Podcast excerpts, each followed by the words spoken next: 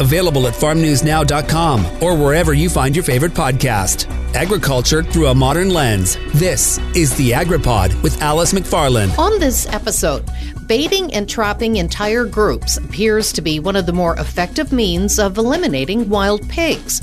The Squeal on Pigs campaign in Manitoba launched early this year and is designed to inform the public about the dangers posed by wild pigs and to provide a mechanism to report sightings.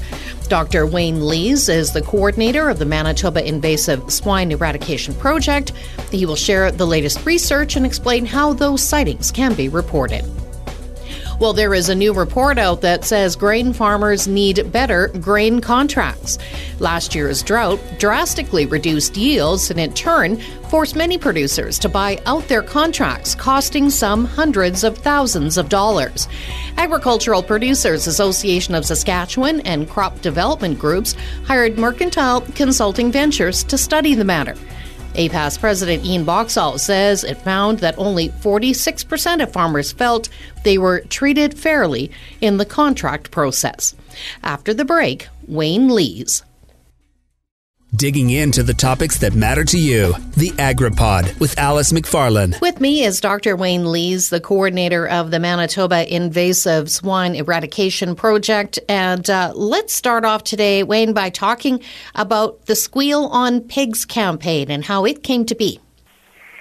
The Squeal on Pigs campaign is designed to alert the public uh, about the uh, issues involving invasive wild pigs and these pigs can be pigs that uh, have escaped or are actually breeding in the wild now, and uh, they cause a lot of damage, not just to agricultural crops, but to the environment as a whole. So, the Squeal on Pigs campaign really is uh, performs two services. It uh, creates awareness among the public about about the issue, but it also provides a way for people to report sightings of wild pigs so that we can actually take action to uh, to hopefully remove uh, wild pigs from the landscape.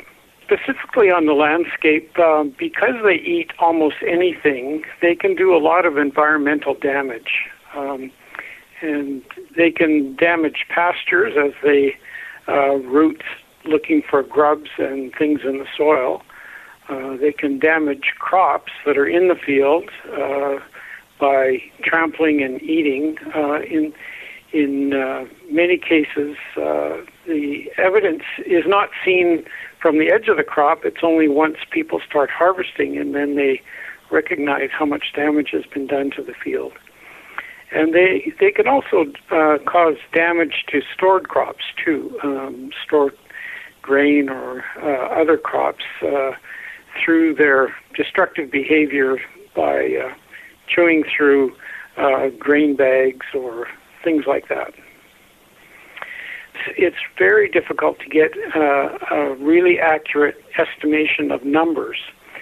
Uh, but what I can tell you is that the scope of the issue is much bigger than was first anticipated. When we launched this uh, program back in in July, in January of this year. Um, much of the information was developed through uh, sightings around the Spruce Woods area. But since we've launched our campaign, we found uh, report, reports of sightings uh, much further north and much further east. Uh, and so the scope of the geographical um, impact, I think, is is much broader than when we first anticipated, and uh, so it's it's an issue that I think we probably underestimated to begin with. Uh, until we got the word out and people started to report sightings to us. So, how can the public participate?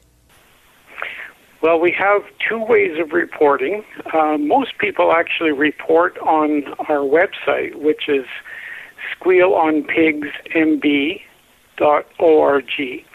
And there's a way there that people can report uh, what they've seen and when they've seen it and where they've seen it. And that works actually quite well.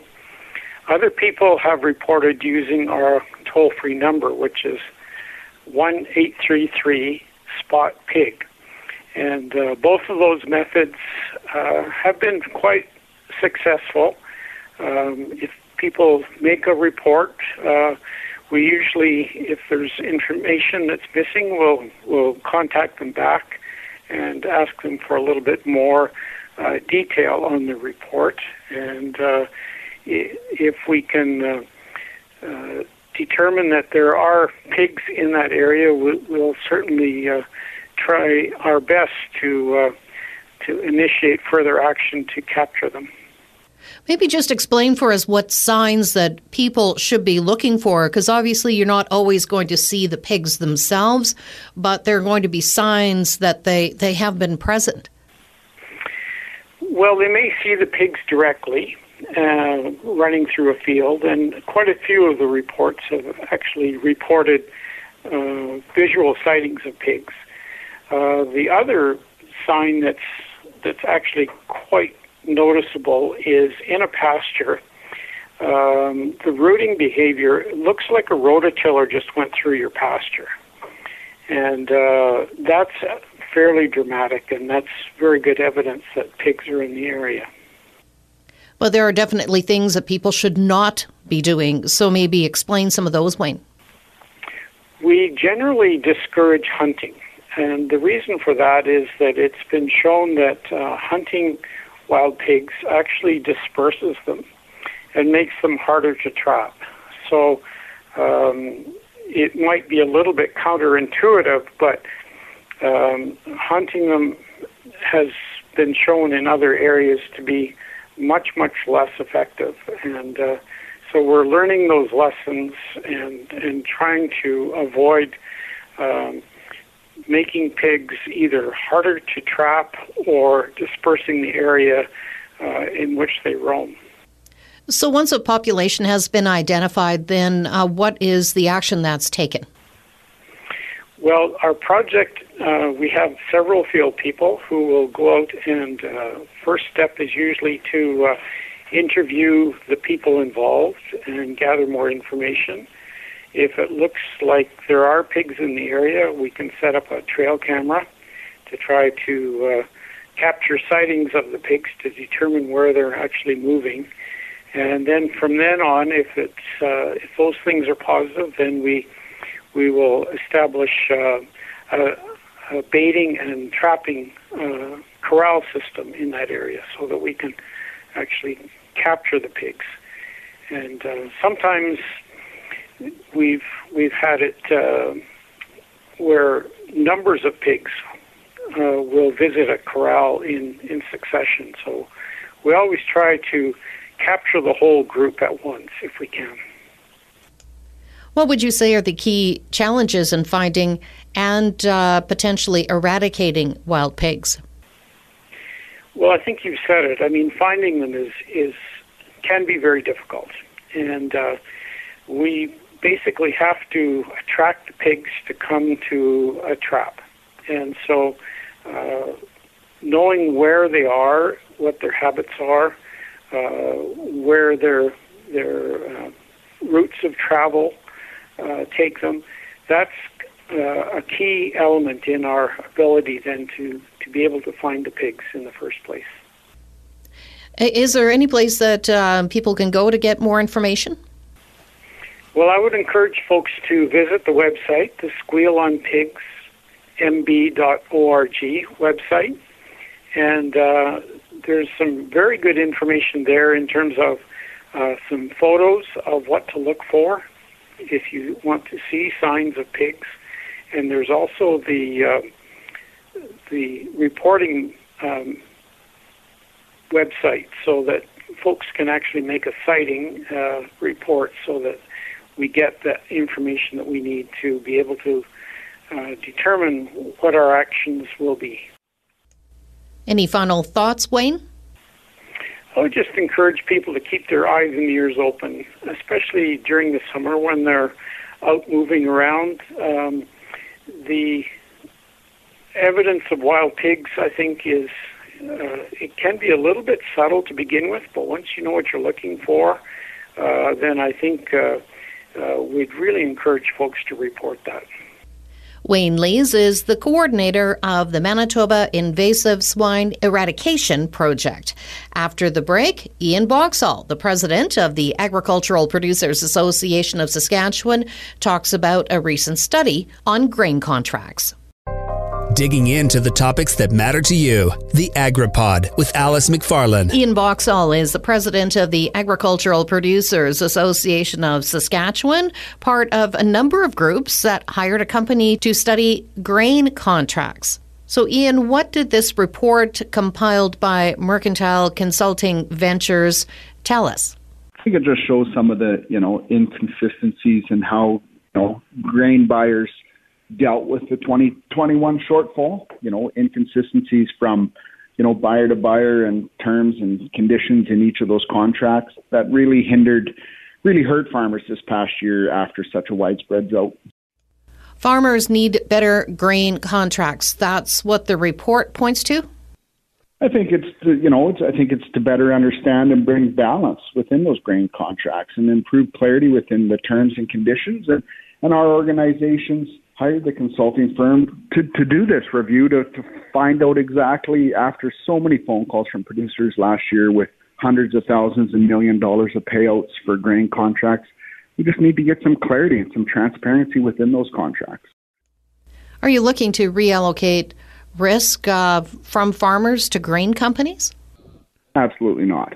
But we do want to sit down with grain buyers and come up with an improved grain contract that works for both parties. I don't, we're not looking to move risk, but in the same token, and we're not, we're also not looking to take away, make the contract so strict that it reduces the farmer's ability to negotiate or the buyer's ability to negotiate.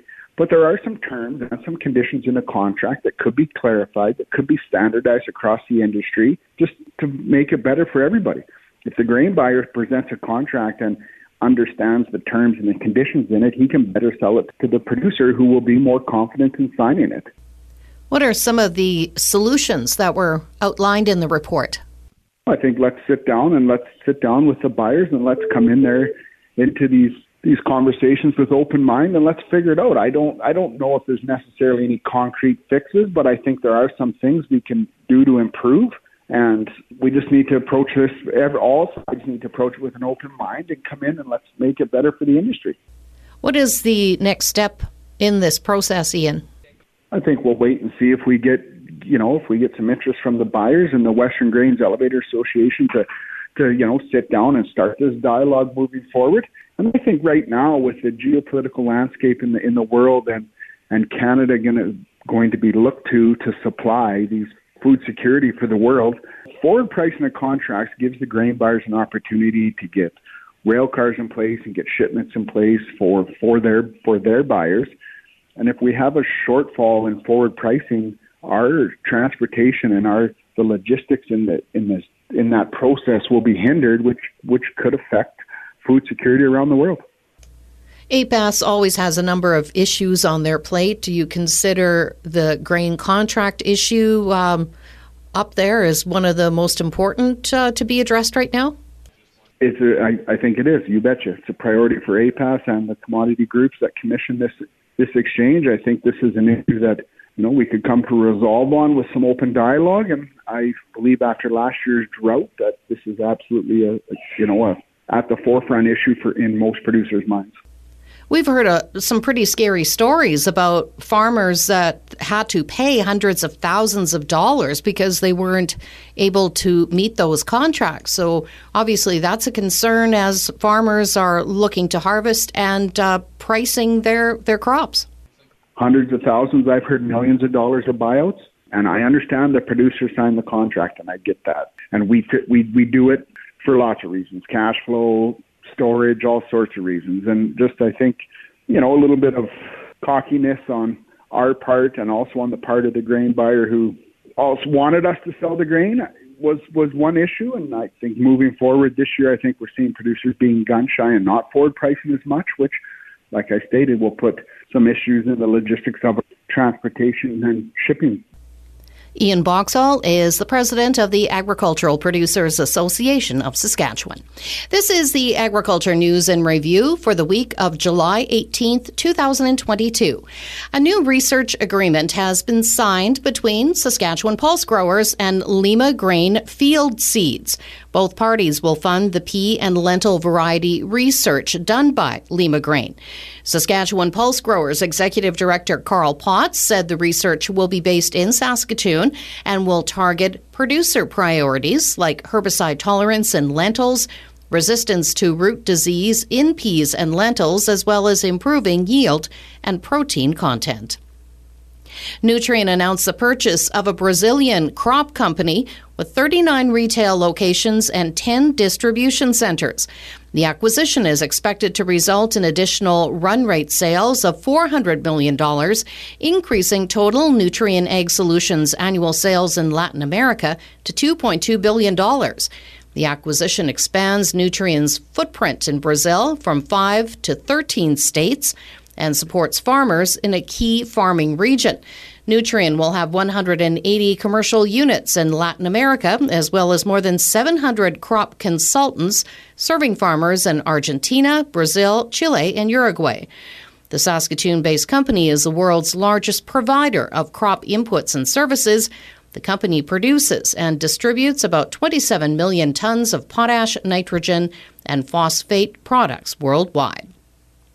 BHP says it is working to bring its Jansen potash mine into operation sooner than expected.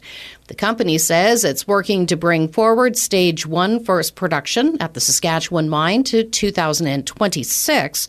When BHP announced last year that it was going ahead with the project, the company said it wouldn't come into operation until 2027. However, in an operational review released yesterday, the company says the project is tracking to plan and it is working to begin production ahead of schedule. BHP also said it is assessing options to accelerate the second stage of the project. The Jansen mine is expected to produce about 4.35 million tons of potash per year, with potential for further expansions.